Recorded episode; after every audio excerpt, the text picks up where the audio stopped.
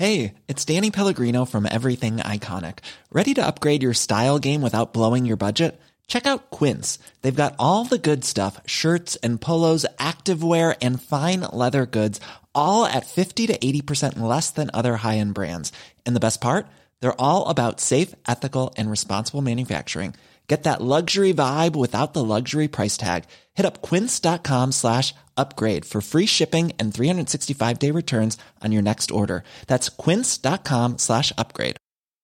Many of us have those stubborn pounds that seem impossible to lose, no matter how good we eat or how hard we work out. My solution is PlushCare. PlushCare is a leading telehealth provider with doctors who are there for you day and night to partner with you in your weight loss journey. They can prescribe FDA-approved weight loss medications like Wegovy and Zepbound for those who qualify. Plus, they accept most insurance plans. To get started, visit plushcare.com slash weight loss. That's plushcare.com slash weight loss.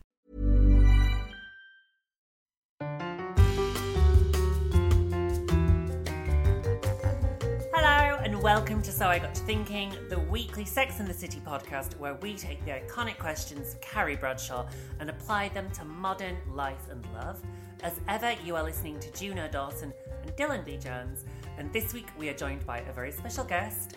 And she is a wonderful journalist. She's the author of the novels Scenes of a Graphic Nature and Promising Young Women, and the forthcoming All Our Hidden Gifts.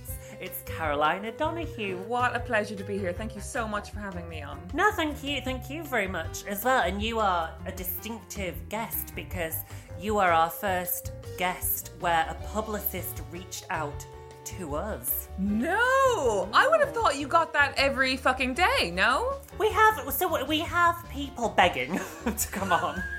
But what but what we don't have is like legit like publicists. Like I know Caroline on social media. I know your publicist on but she she approached me in a very formal way. Hello, I represent Caroline O'Donoghue and I would love for her to appear on your best-selling podcast. And I was like I was like, Rosie, you could have literally DM'd. It was it would have been fine. Oh, I love that. I really feel like I've arrived now. You you are if you were not legit before, you're legit now. Yeah, that's it. Um, and also, Caroline, you are a Sex and the City super fan. You have your own podcast, which is called Sentimental Garbage, but also you've just launched, or you're about to launch, Mm-hmm. a brand new podcast with Dolly Alderton, which is exploring Sex and the City. Tell, can you tell us about that?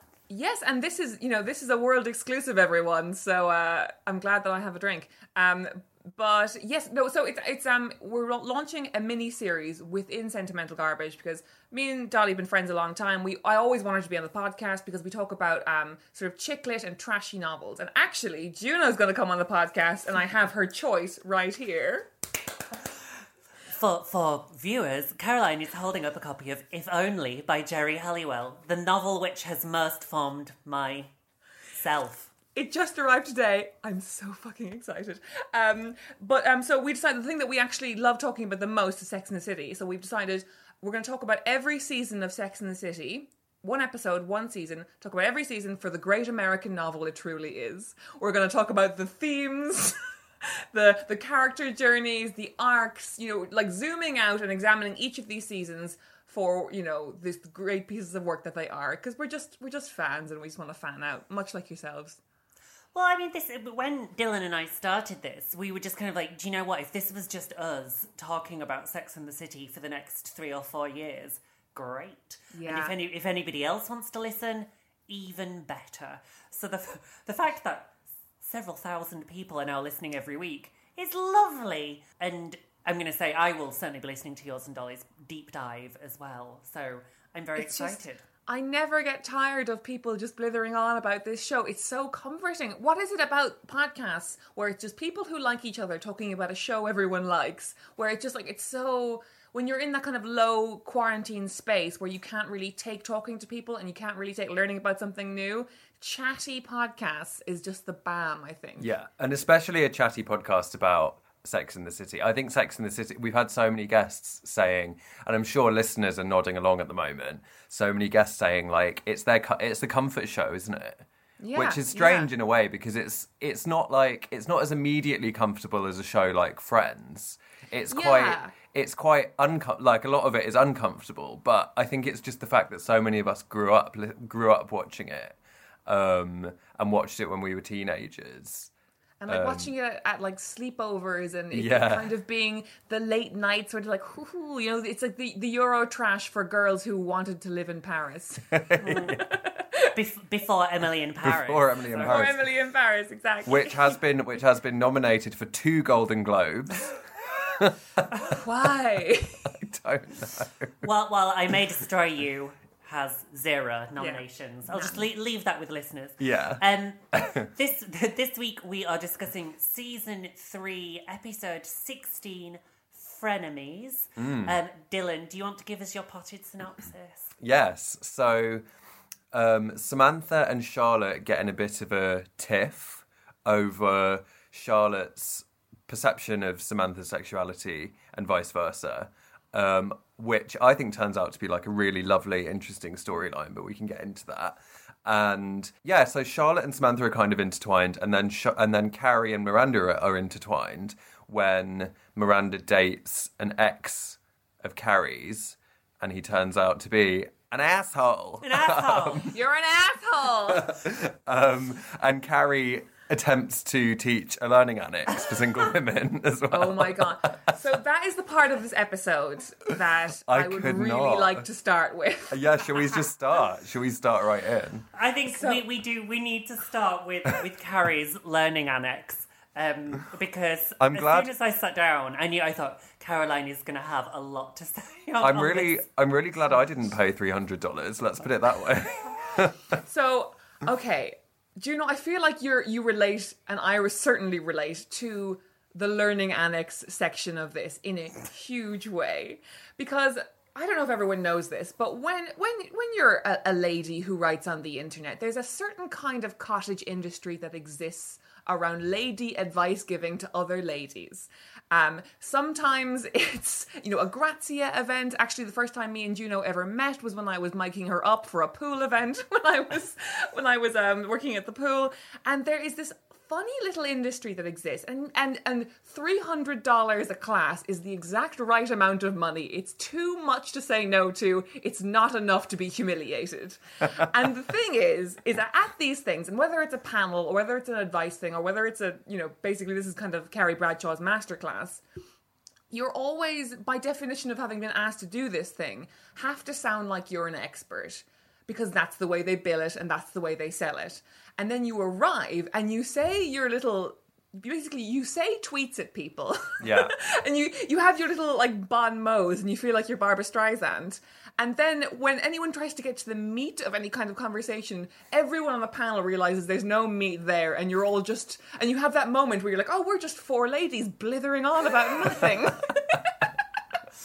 And you do, you. I mean, I've been. I remember n- notably traveling. And oh my gosh, it was we come full circle because I was I was on a panel with Dolly Alderton, Mm-hmm. and we travelled. We were sent and paid quite handsomely to travel to Latitude, and we had this this quite literary event with Kate Mosse, and it was me, Dolly, and the very literary and very great author Natalie Haynes, who writes kind of like retellings of Greek myth. And I'm guessing that's, I'm guessing that's Kate Mosse with an E. Kate Mosse with an E, not, not Right, Kate right, Moss. I- Or- yeah, or, sorry, I had a different Kate vibe in my head. so my, my Kate Mosse will always be the author of Labyrinth, Kate Mosse. And I think there was the exact point on the panel where Dolly and I realised we just weren't on the same sort of literary plane as Natalie, and we were like. Hi. just just smiling, smiling and raving on the most boiling hot day at Latitude Festival as well. It was so warm, and I was kind of like, I'm in a field in Norwich. Like, what? What? Yeah, you always have this moment that you don't have with other parts of your career where you're just like, what am I doing? So I've so I've done it once, and it was a pride. It was a pride talk for um, an oil company. Um, and- Okay. yeah, and um, it was the twenty true minutes. meaning of pride. Yeah, well, yeah, right. Um, it was in that. It was in those two years, 2017, 2018. Pride went absolutely insane. Like there was a Pride brunch, like every hour on the hour for like two months. I swear.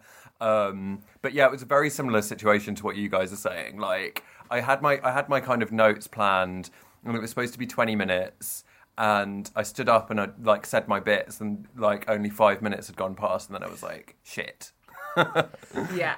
And it's that is captured so well in this episode where she so she Carrie comes in and she's like there are approximately 2 million men in this in this city and I've dated about a million of them and they're like ha ha ha ha Yeah. she cracks another joke it lands kind of softer and then it kind of sputters out like like a broken car But and how somebody did how did Carrie think she was going to fill ninety minutes with three lines? over several weeks Yeah. and then she's like complaining about it to Miranda, like they all hated me. Well, it's like, well, you didn't do any, you didn't anything. prepare. Like you didn't even prepare. That's But the, the weirdest part is, is that she did prepare because in the opening scene, it's Miranda gets stood up. She called Carrie. She has a whinge. She um, Carrie's like, "Oh, I would meet you for a drink. I would love to, but I'm working." And, and like Carrie's whole setup in Act One, Scene One is she's working, working in in quotations on this learning annex course. Oh, yeah. But what is she working on? Like, is she at least? You think she at least has like, oh, the history of dating dates back to the Victorian age and blah blah blah. And, like, you would think there would be some insight, but it appears as though she really has nothing. The Merriam-Webster dictionary defines dating. Merriam-Webster. There- there- there's nothing. There's nothing there, and I just love it when she's boom, bright lights, date city. and they're all like, what? How many words? It's, So, okay, my favorite thing in the world is to, particularly for and City, to freeze frame whenever a piece of text appears on the screen and to see like what what it actually says. Um, and I took a picture of like the advertisement for Bright Lights Date City, and I'm convinced that Carrie wrote her own bio. So, Amazing. if you're considering taking the plunge, let star columnist Carrie Bradshaw be your guide. No one knows more about Sex in the City, so get your condoms, grab a notebook, and a number two pencil. I think number Wow. two pencil is such a Carrieism, isn't it? it is that that kind of de- that unnecessary detail. Yeah. Oh, Carrie. I mean, how do we think that class should have gone? Like, if you were if you were a customer, had you bought a ticket, what would you have expected from Carrie Bradshaw? Well, I think I would have expect. I think I would have respected her the second time round. You know, and she's like, "Right, let's all go mm. to the bar." Mm. I would be like, "Okay, yeah, this, yeah, all right, cool. Like, this is nice." An approach that would not have worked had all 300 people shown up. Yeah, But also, I think that's a really good question, Juno, because I think what those women were expecting is basically like a Helen Gurley Brown sort of Sex and the Single Girl version where it's like extremely didactic advice that nobody takes but everyone is comforted by where it's like honey you always gotta wear black you never gotta do this don't take his call leave it two days before you call again you know that really like extremely formulaic mm-hmm. dating advice that exists that kind of 90s cosmo The rule, thing the rules. the rules, Yeah. exactly. Rules. Yeah. I Like, wonder as well if it was now, so in the year in the year 2021, if what you would expect would be wellness. So you can't love someone until you know yourself. And I oh. wonder if some of those women were expecting more of how to psychically and mentally ready yourself to be open and vulnerable to a potential partner.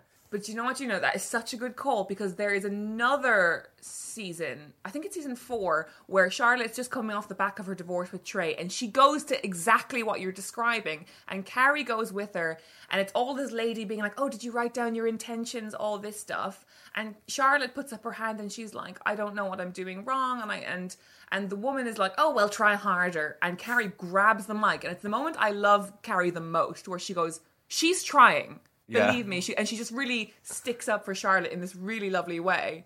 And like maybe I would love to know if they reused extras for that scene because those women would go to that. I mean, they, they turn on her. Oh my god, and they turn on her so fast.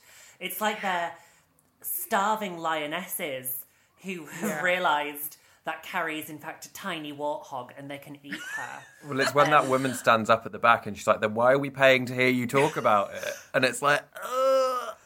that that woman delivers that line so, So well. good, She's yeah. "Oh, why are we paying? Why are we paying to hear you talk about it? And also that like lovely like girl in her early twenties that shows that I guess that she's like, listen, she's older than us.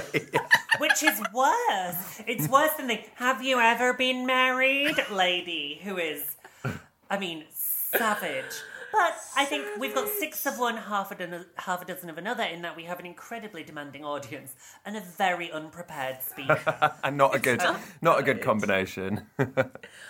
Oh, it's, but you know what I love as well? One of my favorite repeated Sex and the City isms, and it happens rarely enough for me to really love when it happens, is like we see Carrie in this sort of bubble all the time of being like this minor New York celebrity, and she can kind of talk her way into and out of everything, and people find her really charming, and she sort of exists to a very um, elite subset of New Yorkers, and they all love her and they all know her. But when she breaks out of that and she has to sort of pretend to be a celebrity, and it com- and she and it sort of all kind of blows up a bit, and people are like, "Well, who the fuck are you?" like when she goes to L.A. and she's opening for a dog.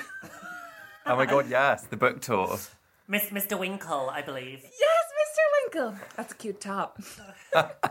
When is Mr. Winkle coming out? In just a very few moments. Um, um, Just a very few moments. I think the nearest I've been was when I agreed to do a Guardian masterclass. And Oh, I had wow. done them I'd done them before.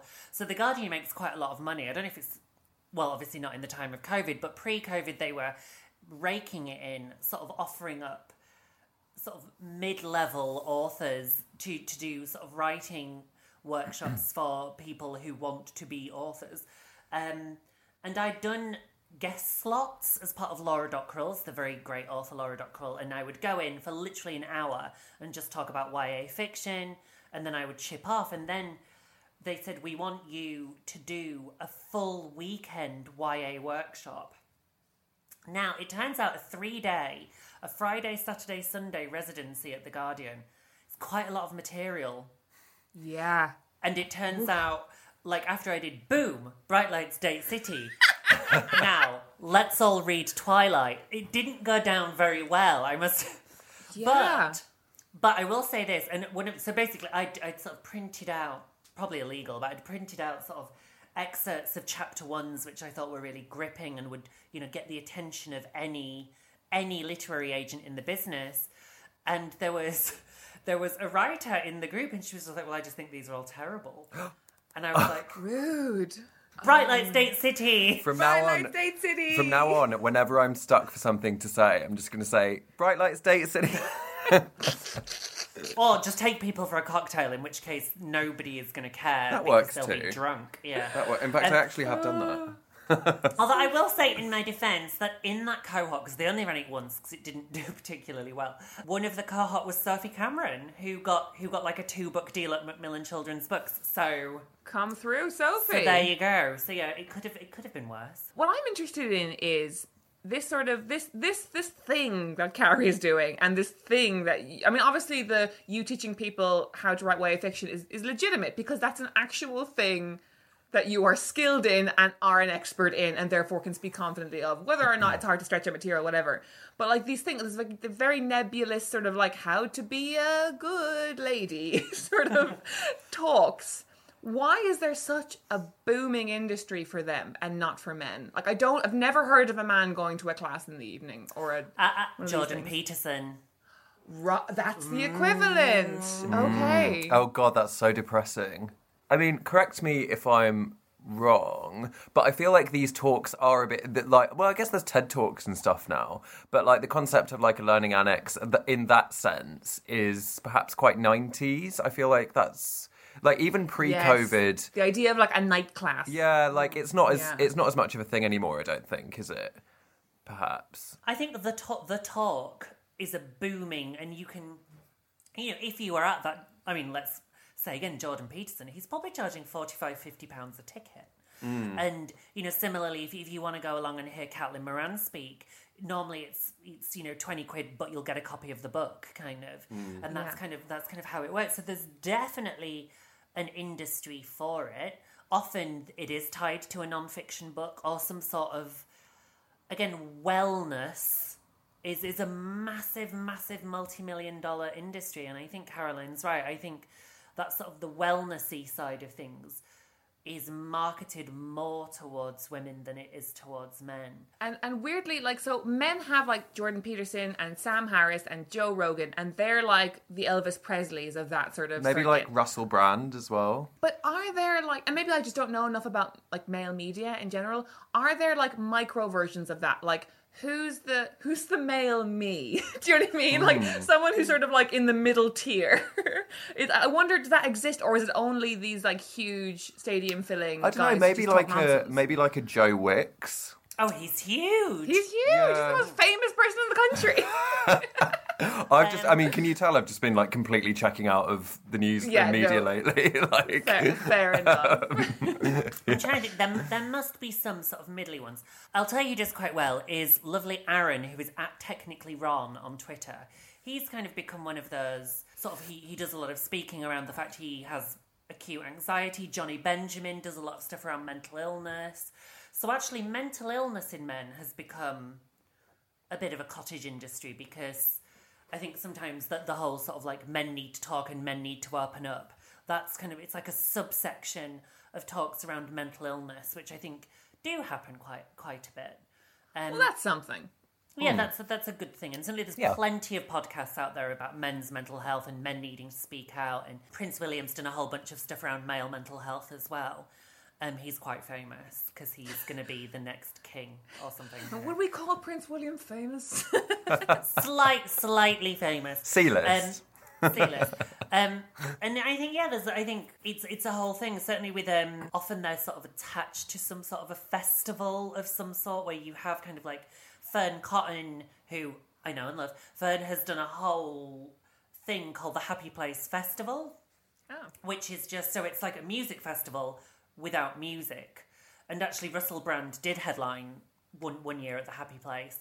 But that's it again. It's all those kinds of people delivering talks like Poorna Bell, Bryony Gordon, all those kind of people sort of delivering talks about addiction, wellness, fitness, diet, um, veganism, yoga, kind of all those kind of things.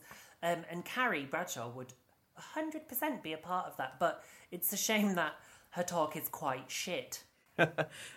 Twilight State City. Um, what did you guys think of the other dynamics going on in this episode? Yeah, I was just gonna say, should we? Who should we move? to? Should we move to um, Miranda next? Well, shall we Miranda. t- let, let's take a tiny break. Yeah. And then we'll be back to talk about Miranda and Charlotte and Simone. See you in a sec.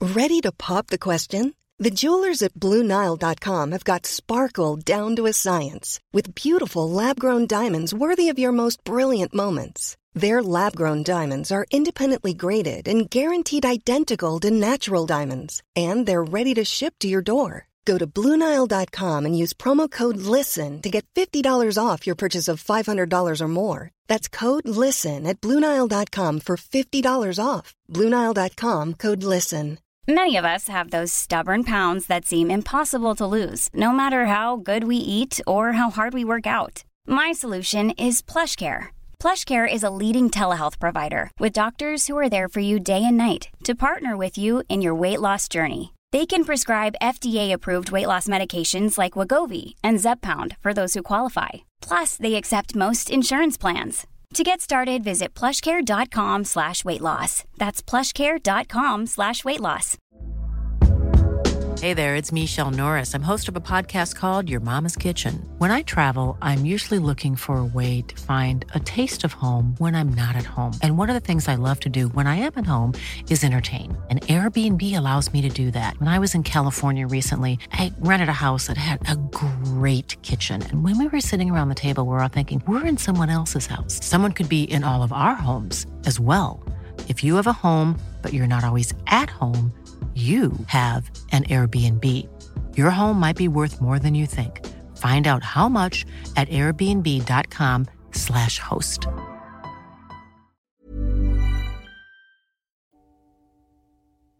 Hi, and welcome back to So I Got to Thinking. This week we are joined by the author and journalist Caroline O'Donoghue, and we are talking about episode 16 of series 3 Frenemies. So let's get to the actual frenemies of the episode, shall we?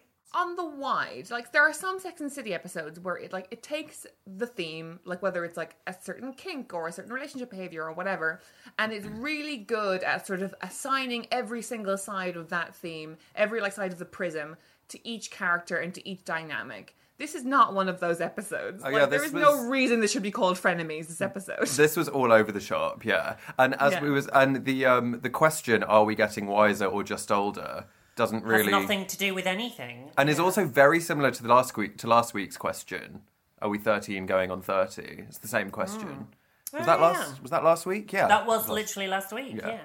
well, let, um, let's just ignore the question. We'll, we'll answer the question at the very end. Yeah. To my mind, the most interesting part of this episode was the exploration of the Madonna whore complex. Yeah, loved it. Hmm. I would have rather the whole episode would have been around Yeah, this this notion that women in the world can broadly be divided into Samanthas or Charlottes, and never the twain shall meet. And it was all they were as as Carrie says to Miranda, it was always heading for a showdown. You know, we, we've already had Charlotte storming out of a restaurant following Funky Spunk this series, and this time she's never coming back. Um, so yeah, is it was it inevitable that Samantha and Charlotte were going to fall out? It's so funny. 'cause I, I do feel like that there are several like fallouts that happen between the girls among the series and Charlotte is often the common denominator because of because like she even though she is so soft and so femme she's also very rigid and very conservative which is what brings her sort of approach to the show or whatever but this thing of like the fact it's so funny isn't it that just to have that that that cut of just Samantha and Carrie, uh, Miranda and Carrie going down the street afterwards, being like, "Oh, well, we always knew it was going to happen," and it's those interesting friend groups that sort of develop without anyone noticing.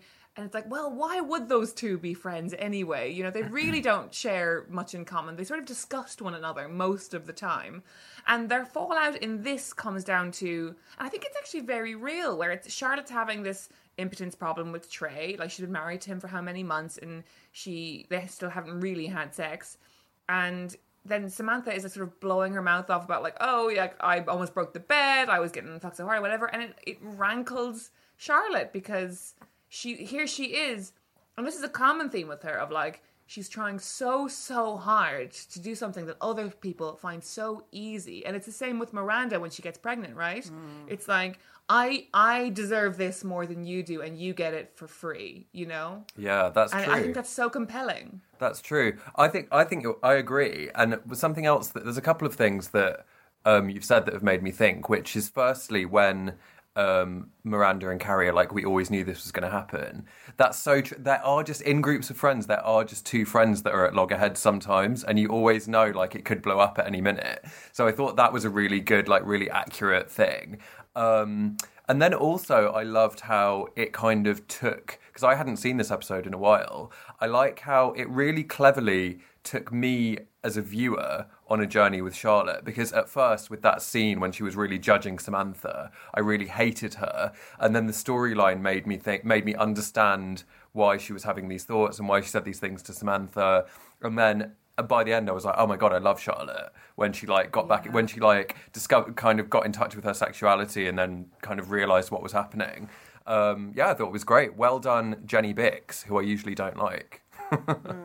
I think the scene, the scene with Charlotte talking to Trey, where she's in the beautiful lingerie, Oh. wa- was a was a big scene, and I think Kristin Davis talked about it a lot and how she was very nervous about it, and it was one of very few times that we see Charlotte's nipples, free the nipple, Charlotte, um, and apparently she was terrified. Um, it wasn't a body double; they used they used her body. Um, Wow. and um, it was, I think, a really important scene where we don't see Charlotte like that very often, where she does fully own her sexuality and she tells Trey now in certain terms that I am your wife, but I am a woman and I am sexual. And you know, Trey's impotence problem has been all about Trey. It's all about Schooner and never about Rebecca. um, you know, it's kind of, you know, that scene at the beginning where Trey lo- loses the wind in the sails. You know, he doesn't set about pleasuring Charlotte in any other way. Yeah. He does. He doesn't. He doesn't pleasure her orally or with his fingers. You know, he really does just sort of flop down and go to sleep. Um, and and it's then it's frustrating to see her taking out that frustration on on Samantha. And this, I thought the scene in the coffee shop was really good. Yeah. But then I love, I love, love, love when it all comes back later when it's when we're with Kappa Kappa Gamma. Um, she's like, "Yes, what am I like? What was her name? It wasn't Courtney. There was Courtney. Oh, it Oh, was, so- it was something terrible like friends. it was something like Cynthia, but I loved it. Like I hate, I both hated and loved them. They were just so mm. like they were kind of iconic, but they were also just horrible. so iconic. when, eating when like, Charlotte. oh, we almost broke the bed. oh, oh, Sydney! it's just us girls. Sydney. That was it. It was Sydney. Sydney. Oh, Sydney! Oh, I, I, I haven't. That, that thing you just said about um, Kristin Davis being very nervous about that scene, I didn't know that, but it, it makes so much sense to me. And it makes me also so sad that we haven't seen Kristin Davis like with a major role outside of this, really, because it really makes you think she's such a fantastic actress. And like the vulnerability that's just coming off of her in waves in that scene is like I find it really moving to watch actually. I find like I get very upset when I see it where she's the way she delivers that I'm I'm your wife and I'm sexual and and and I think as well it like to, to borrow a phrase I've heard you guys say a few times, the womb in the room. yeah, I do think this this this very like cis lady thing of like um and you hear it happening to other women where it's like everyone has that friend who has that story about like she went to La Perla and she spent like half her month's rent on some amazing get up. There's one story in particular that somebody told me that haunts my days where she she um she had this incredible lingerie set or whatever and her relationship was in trouble and she sort of descended down the stairs in this you know, this is a beautiful girl as well. Um, in this sort of haze of silken glory, and her boyfriend was at the foot of the stairs, and he looked up at her and he went, "Oh, wowza!" And then he paused and said, "I've just made a sandwich." And then he went and he ate his sandwich, and she sat on the couch in her lingerie and waited for him to finish his tuna toasty. Oh my god, Oh no. what is wrong with straight men? It's awful. Like that is like what stops so many so many women, I think, from trying for, from asking for the sex they want or trying the thing they want to try or just like going a little bit out there or wearing something that's a little bit like trampy or whatever. And like that is that is the reaction that they fear. And i do think you see that courage coming off of charlotte. When she she comes out and trey basically makes her feel ridiculous but she carries on. And there's like i'm like give up give that woman a purple medal Yeah. I thought it was just so well. I thought it was like really well scripted and like it didn't because a lot of these type of scenes in Sex in the City they present in like a kind of amusing way, but this was like Yeah. suddenly we're it was like suddenly we're being serious and it really worked. Yeah, I think because I think often, often Charlotte is relegated to the comic relief in that Yeah. she gets she gets like the comedy hilarious kind of, you know, I bet you have a lovely cunt dear storyline or whatever, um, and and so yeah, for her to actually flip it and go from the scene where she's been with the sorority sisters to being kind of like I'm neither Madonna or whore. I'm a woman and I am both your wife, but I am also a sexual being. I thought was great, and I think it kind of tackles head on that one of the criticisms of Sex and the City, which is they're all very the sexy one, the mm. prudish Yeah. one, mm. the sarcastic one, the romantic one, and actually they are all all of them. Which brings us nicely to Claire Anne. Claire Ann. Claire Ann, the Claire- woman that I fear that I am. No. Oh, the woman we all about- hope we are. Yeah, Claire Ann, Claire Ann is that friend you make. This happened a lot when I was in London. And you would be at something and you met someone and you'd be like, oh my God, I think I found a soulmate. And then about half an hour later, you're like, oh, oh no, they're mental. You're mad. Yeah, it's like all that intense sparkle that was coming from our conversation is actually just a mental intensity you have with everything you meet. oh no, you've just thrown a bottle of champagne off the balcony. Okay, all right. Or just- oh, or that they're ringing you at 4 a.m. Like, I've been arrested. And you're like, oh my God. So, so with the exception of you, Juno, that is all of my friends. my friends. I, di- I, I didn't like to say, but yes. No, I wouldn't have it any other way. But um, oh god, yeah, she's just she's amazing. Um, yes, spunky. I like spunky women. We're a dying breed. That whole character is lifted from like a Tennessee Williams play or something. She's like, I'm a faded Southern belle, but I can, I know what I like. her acting, her acting kind of reminded me of when they have like acting challenges on RuPaul's Drag Race. Like that's oh my That's god, what it's so like. accurate. she was she was played by an actress called Jane Summerhays. I've just looked her up. Who's oh, won a Tony? I looked her up too. what? She's the least Wow. least convincing person to ever win a Tony. I'm sorry, that performance isn't good. It's iconic, but it's not good. It's such mini challenge acting. yeah. She hasn't she hasn't worked since 2005, which makes me quite sad because I thought she was brilliant. But don't let the southern accent fool you. And that look, and that like you would only. why? You would only get this in a show like in Sex and the City. In literally no other show would you get like her kind of muffled voice saying, "I'll come with you" from under the table. Oh literally, like I'm gonna eat you out. just ridiculous. I mean, I guess like I guess they they kind of thought like, right, what can we have that would make even Samantha be shocked? and it had to be yeah. Claire Anne, didn't it? Like that's the only thing. Also, it took me. So let let's say that in the history of my life, I've maybe seen this episode. Let's say nine times. It was on the ninth viewing today that I didn't watch Samantha, and I watched the man getting the blur job. He is what we what we would call in the television industry. He's a non-speaking extra, so he's a non-speaking supporting actor. So that man probably wasn't paid very much, but did have to act out the non-verbal because if you if you speak, they have to pay you more. Oh, So he had to express delight non-verbally, and it was quite a treat. And I would advise listeners to go back and watch it from his perspective again, delight, both delight and fear. which is, I mean, how do you do that? You know? Also, I feel like this is this episode is birth to a you know how like when you're just on your own and you're just trilling away talking to yourself and you have these little catchphrases that you just say to yourself. My one is and you can forget samba. Oh my god, same. So that's what so that's what me and my friends say to each other if we like can't make it to an event or can't make it to something can't make it to anything. And you can forget. it's so funny. She says it like five times with increasing ferocity. And you can forget samba Amazing. I'm so glad Oh, one Kim of Cattrall, one of we the love most you. one of the best things about this podcast is finding out that our guests are just as weird as we are with Sex and the City catchphrases. um, are we ready for Miranda? Miranda and um Miranda and Carrie's deal yes with the guy with an asshole okay so the guy dies yeah. I've I've often wondered. Have you? e- Have either of you ever been stood up? Yeah.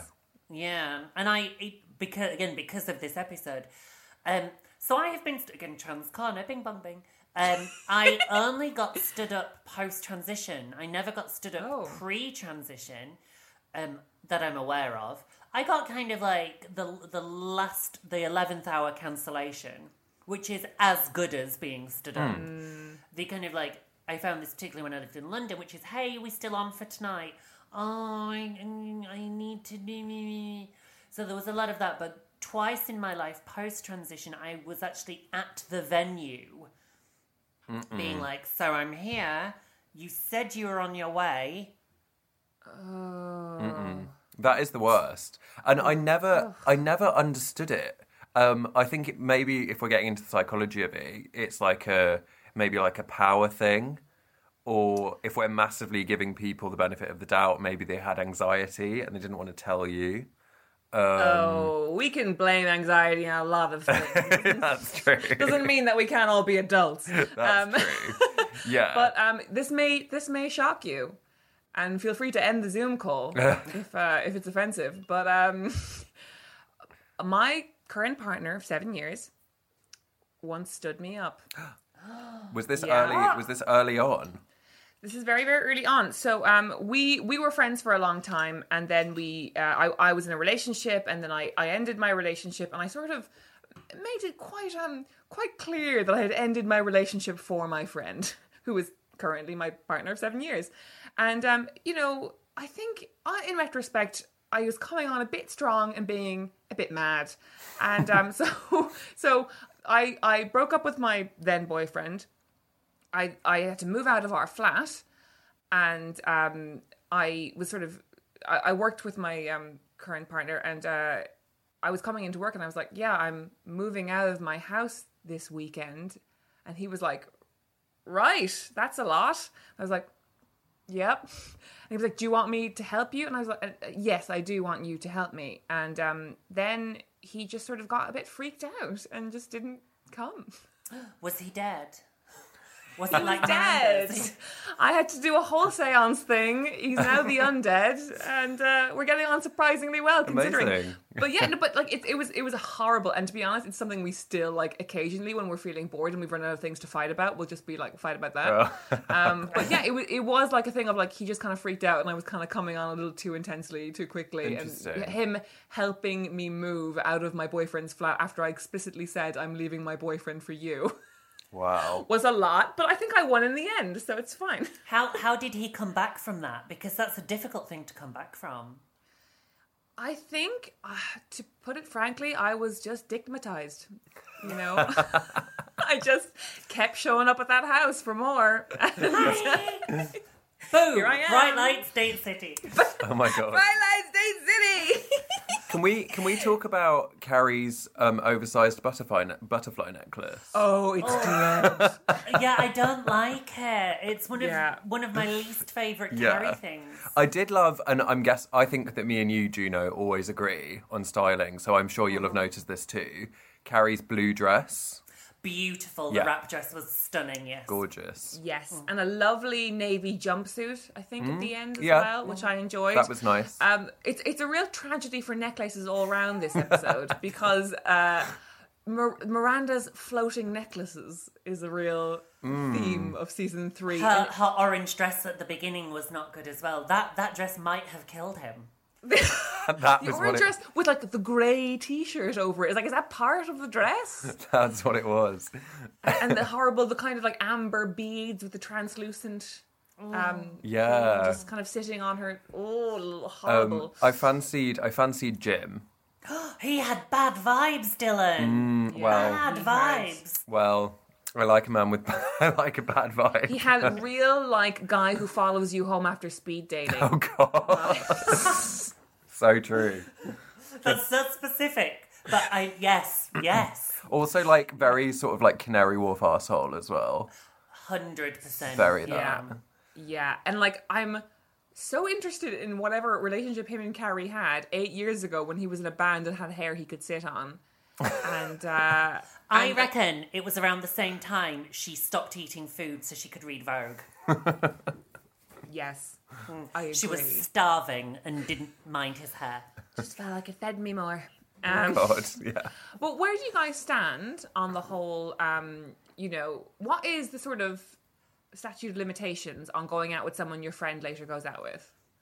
I don't care. Oh, I don't care. But then I'm a gay man, so there is yeah, that. That's the thing. When, when you um, come from like a like a, a specific dating pool, I think everyone kind of accepts that you're like, well, Yeah. it's a. I mean, not London really, but like in other places, it's like, oh, it's a small enough dating community. People are gonna fuck. Yeah, you know? and- well, I mean, to again to park us back in Trans Corner, there there are there is a hardcore of guys in and around London who serially date trans women, and I'm not going to name names, but one of my friends, boyfriends, they broke up, and within about 48 hours, he found my number on WhatsApp and was like, "Hey, so are you single right now?" And I was like, "You broke up with my friend two days ago." Wow, and he he didn't know that we knew each other. So, but um, he's an asshole. he's an asshole. Because you're an asshole. Um, Thank you, sweetie. What I Uh, love about that scene where she goes for the she's Miranda's like very like oh you know I feel really weird that I'm dating someone that you don't like and Carrie's like well like all right not pressed um and then they all go for a drink and Carrie Carrie's behavior in that scene is why like we should only have women in the UN. She's so diplomatic. She's they, they, like he keeps being really barbed towards her, and there's this great little micro moment where he orders Miranda a drink, but he doesn't order Carrie a drink, and her glass is empty. And she's like, "Uh huh," and uh, and he's like, "Yeah, I uh, lost touch with you, but I always kept up with your columns. A lot of sex in there," and she's like. It makes its way in. He's like, Yeah, you always loved shoes. And she's like, Yes, I did like my shoes. And it's just like so refuses to be Yeah. piqued he's- by it. So he's like the male Claire Anne because then all of a sudden on a dime, he's like they come in handy when you're walking all over men, and you're like, "Fucking Whoa. hell!" Like Jesus Christ. I thought that was another really well done scene as well, though, because the the final shot of him at the table, and they put down like, and the waitress like puts down the drink, and he's just sort of sitting there angry, and you're like, oh well, he's obviously the loser here, like he's the sad person here, Yeah. um, which I I thought that was great. And also, the extras in that scene are really the extras in this episode in general are really giving you overtime. They're all like, like proper shocked expressions. the, the, co- the cocktail waitress watching Claire Anne go down on the man is worth a look as well. Like, Oh yeah, when Charlotte di- just disbelief. and when Charlotte is like, I just want to be fucked. That was amazing. So amazing. And then dropping a note in the martini glass as she leaves. that's so classy. Iconic. Oh, I miss that. That is so good. She should have added a cup of cappuccino. A Gabba Cappuccino. oh, do you know what? I, you know, generally, I'm a big fan of Carrie in this episode, but do you know what I did not appreciate? Was Carrie being a massive fucking prude at the lingerie shop? Yeah, yeah, Not cool. yeah. Like when she said something, she said something like, "Oh, I don't need to. You need to show Trey your sexuality, but not me." Or it was something like that, wasn't it? Yeah, but I don't need to Yeah, see it. I was like, yes, you can see your friend's sexuality and you can help her with Isn't it. this as well. a job for Samantha, the PR executive, not your sex columnist friend, me? Yeah, this is the woman who gets her friends to like take her diaphragm out of her. She can't look at some knickers with her pal. Like, get a Oh life. Amazing. I love shopping with my friends because it's like spending money, but it's not your money. It's really good. You should always go, and especially even better, is flat hunting with your friends. That's really good fun. Ooh, I've Mm. never done that. But but also like surely lingerie shopping with your friends is the absolute top tier of shopping with your friends. I just would- like cheering them on, you know. I would raise that and say shopping with drag queens is possibly the top tier. Mm. yeah, because you're you're both like creating a fantasy together, you know. Mm, Yeah, in the top man, in the jewelry section of not top man, top shop. I wonder. I wonder if there's like a cut scene where we actually see where Charlotte got that nighty from, because it kind of materializes.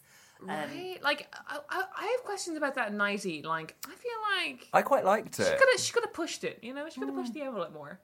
I like it, but It's see, so it's conservative but see-through, and Mm. I quite like that. That's Charlotte's nod to sexy, which is, is actually it's like quite covered, but yeah, you can see you can see you can see nips, which is exciting. Um, so I suppose it is the mandate of the podcast that we do have to tackle Carrie's question as bizarrely unrelated to events. This so her question was: Are we getting wiser or just older? I don't even understand where we're supposed to approach that question. But it's like in the context Yes. of the episode. Yeah. Well, Um, I don't know. Like in my own context, I'm definitely, definitely so much wiser than I was even three years ago. I was. I'm 29 now, and in my early 20, my early 20s is just incomparable to how I am now. So yeah, I am getting wiser and older. I do think I think a lot I don't know if this is true for you guys as well, but I feel like when I was younger, my advice and my, you know, interpretations of the world were very individualistic or something and I took everything on a case by case basis and I was confused by everything. But now I'm just like, well, listen, honey, men are just like this.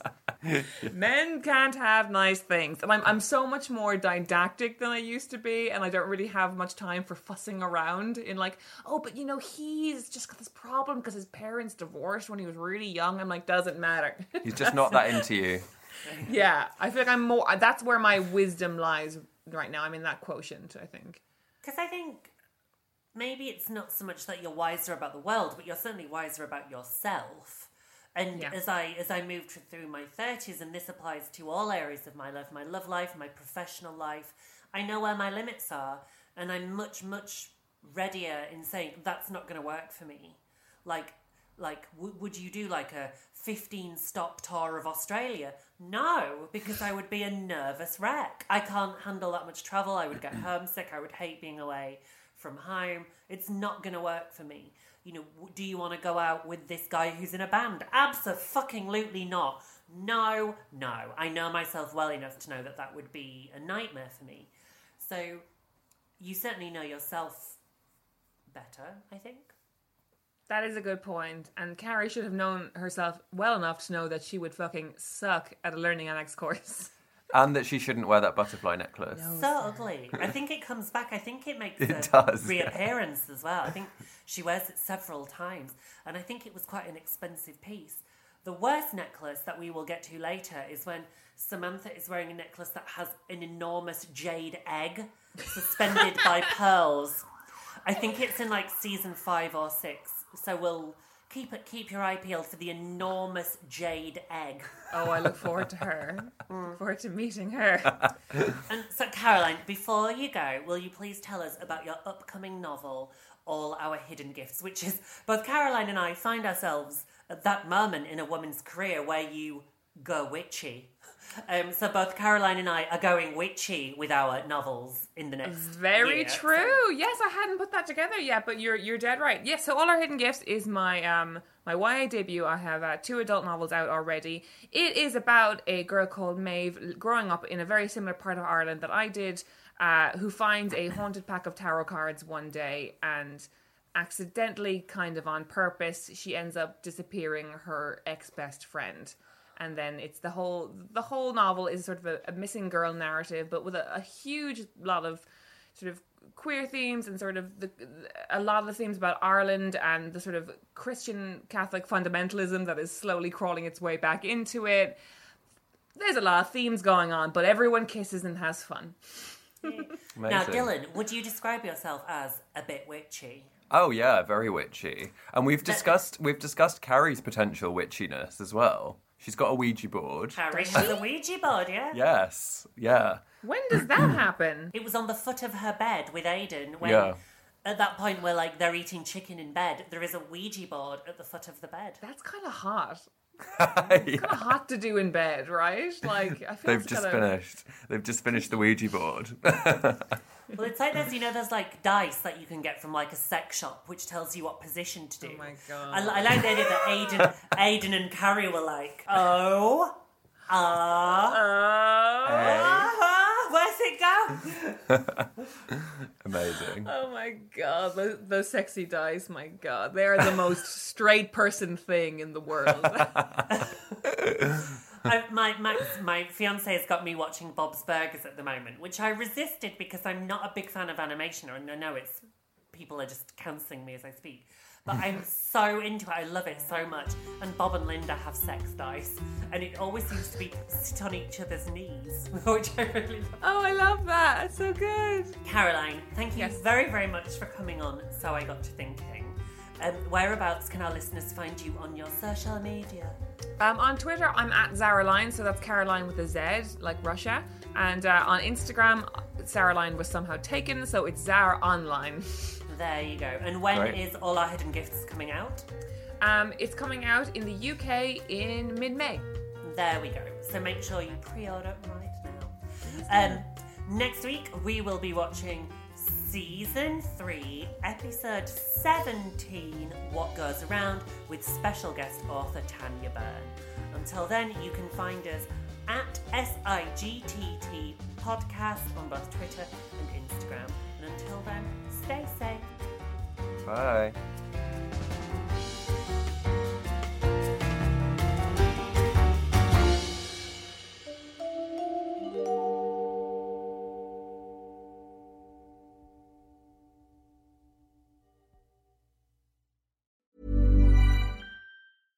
Even when we're on a budget, we still deserve nice things.